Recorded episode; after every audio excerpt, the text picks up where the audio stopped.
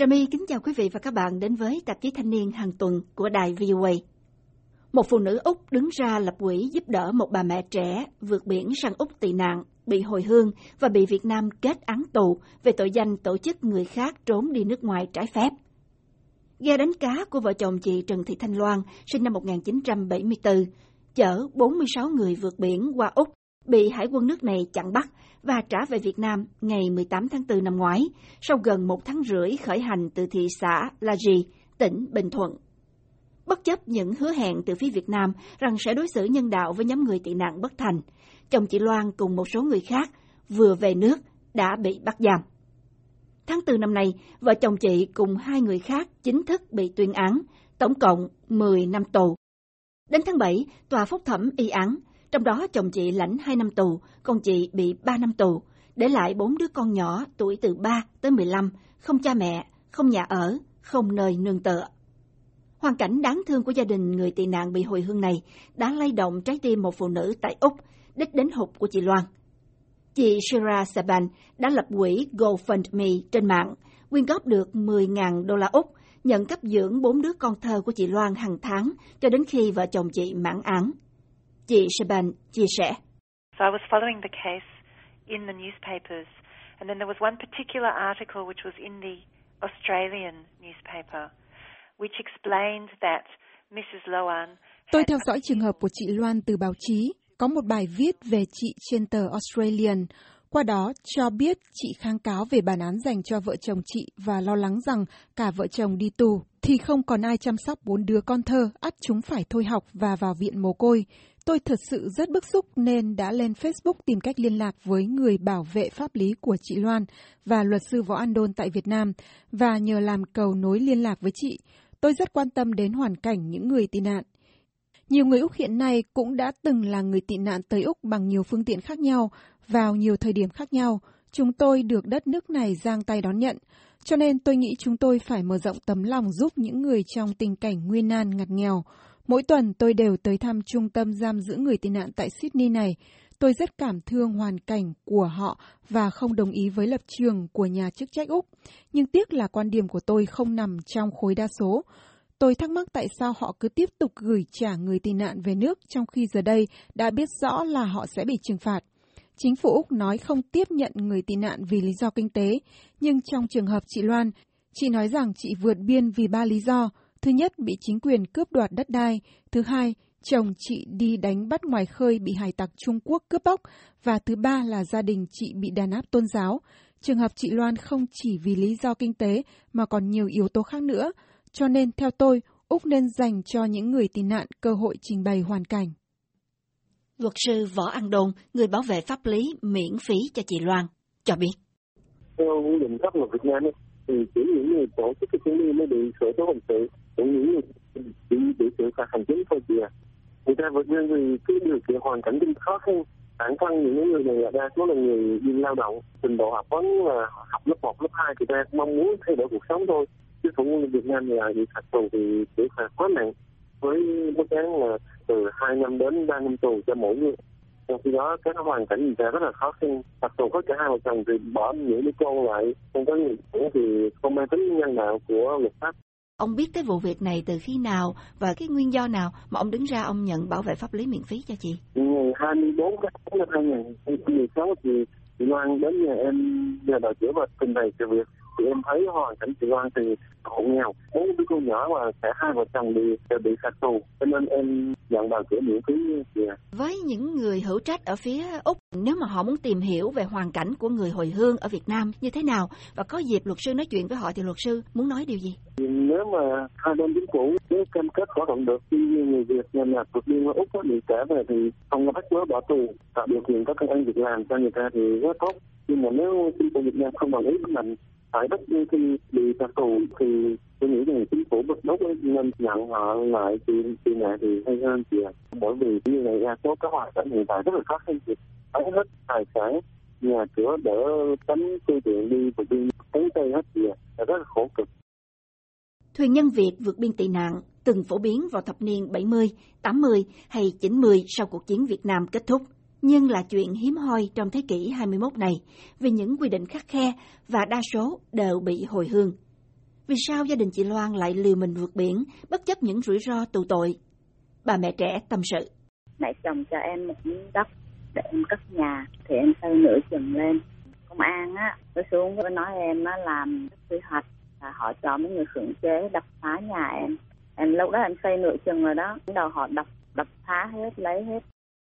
Em á có chiếc xe, rồi đi đánh bắt ra bờ đi ra rồi bị hải tặc đồ đầu cướp lấy cá lấy đồ khi nào á mà không bị hải tặc cướp á thì đi về thì còn đôi chút còn khi nào mà ra mà bị hải tặc mà lấy hết cá đồ là cái lộ trần chất trần lên để em thấy là ngày còn thua lộ ngày thua lộ em thấy vậy em mới uh, tìm cách để vượt biển ra được qua bên úc. Vì sao chị chọn úc là đích đến? Ngay chỗ kề em cũng có một chiếc đi qua úc và họ nói là ở bên đó cuộc sống cũng tự do hơn mà con cái rồi cũng học hành rồi chu đáo rồi vậy á rồi uh, vợ chồng em mới thấy vậy mới nói là lựa chọn Việt Nam mà qua Úc cũng gần. Thưa cái người mà chị nói là đã đi trót lọt như vậy, họ đi đã lâu chưa?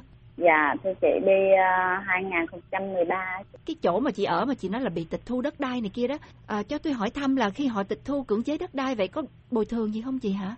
Dạ thưa chị không, chị hoàn toàn không mà lấy hết cả đá cả đồ chợ đi hết luôn chị. Thưa chị, với cái việc này thì chị có làm đơn khiếu nại hay là thưa kiện ở đâu không? Không chị, lúc đó cái hoàn cảnh của em cũng khó khăn nữa. Rồi em thấy em đi vô trong phường á thì mấy người nói chứ nếu mà ra kiện là phải có khả năng rồi em thấy như vậy em cũng không có kiện. Với lại ba em cứ nói là mình kiện không có lại người ta đâu. Người ta có quyền có chức còn mình á thì không có một cái gì hết em đi là ở Việt Nam là ngày mùng 8 tháng 3 2015 dạ. Là 13 ngày tới Úc mà lúc mà Úc mà trả tụi em về tới cảng Vũng Tàu á ngày 18 tháng 4 gần tới úc rồi hải quân tàu hải quân úc ra chặn bắt tụi em. Còn ở bên ghe là bên tàu tụi em là tới một đúng một tuần. Rồi sau đó có một cơn bão á đầu họ mới cho tụi em qua bên tàu của úc ở luôn tới ngày về. Trên cái tàu úc đó thì mọi người được đối xử như thế nào ạ dạ rất tốt chị. Cho ăn uống đầy đủ hết. Em bé vẫn có sữa uống bác sĩ đồ đầy đủ hết chị. Lúc đó tụi em cũng có kêu vang là đừng có trả tụi em về. Nếu mà trả tụi em về là tụi em sẽ đi tù á. Mà lúc đó tụi em có năng nỉ tụi em chỉ ra hiểu thôi. Chứ đâu có nói được tiếng anh đâu lúc mà về tới cảng vũng tàu á, công an k 18 của việt nam lên, cầm micro á, với đọc là chúng tôi hân hạnh đón tiếp 46 thành viên đã về việt nam an toàn. Chúng tôi xin hứa không bắt bớ, không tù đài mà tạo năng việc làm cho các bạn và cho con em tới trường hòa nhập với cộng đồng. Sau đó là công an đưa tụi em từ cảng vũng tàu về tới la di. Họ lấy lời khai lại của tụi em họ cho phụ nữ với trẻ em về, còn những người đàn ông là họ đưa ra ngoài phân thiết, họ nhốt nhốt tới 10 ngày. Lấy lời khai xong họ thả về.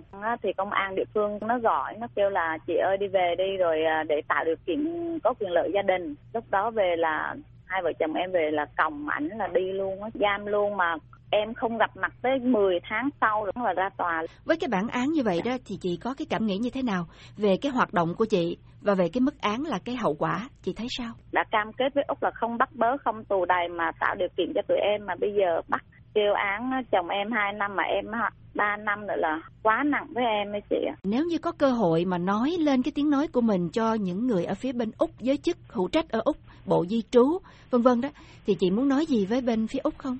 Bây giờ em cũng mong muốn bên Úc á, bây giờ can thiệp cho gia đình tụi em để em khỏi tù đầy để em nhà chăm các cháu. Chứ bây giờ các cháu nhỏ lắm chị ơi. Rồi cho chồng em sớm để về để làm để nuôi con tội nghiệp cho các cháu lắm chị ạ. À. bây giờ tụi em có nói bên Việt Nam đi nữa là họ hoàn toàn là họ không có bao giờ mà họ tha thứ cho tụi em đâu. Lúc đó thì tụi em cũng thế nghĩ là bây giờ là có con đường mình đi khỏi Việt Nam có thể có thay đổi không? Chứ mà sống cuộc sống quá khổ, với lại là sống nó nó chèn ép cái trong lương tâm mình quá rồi em thấy vậy rồi em bất chấp rồi thôi ra đi rồi.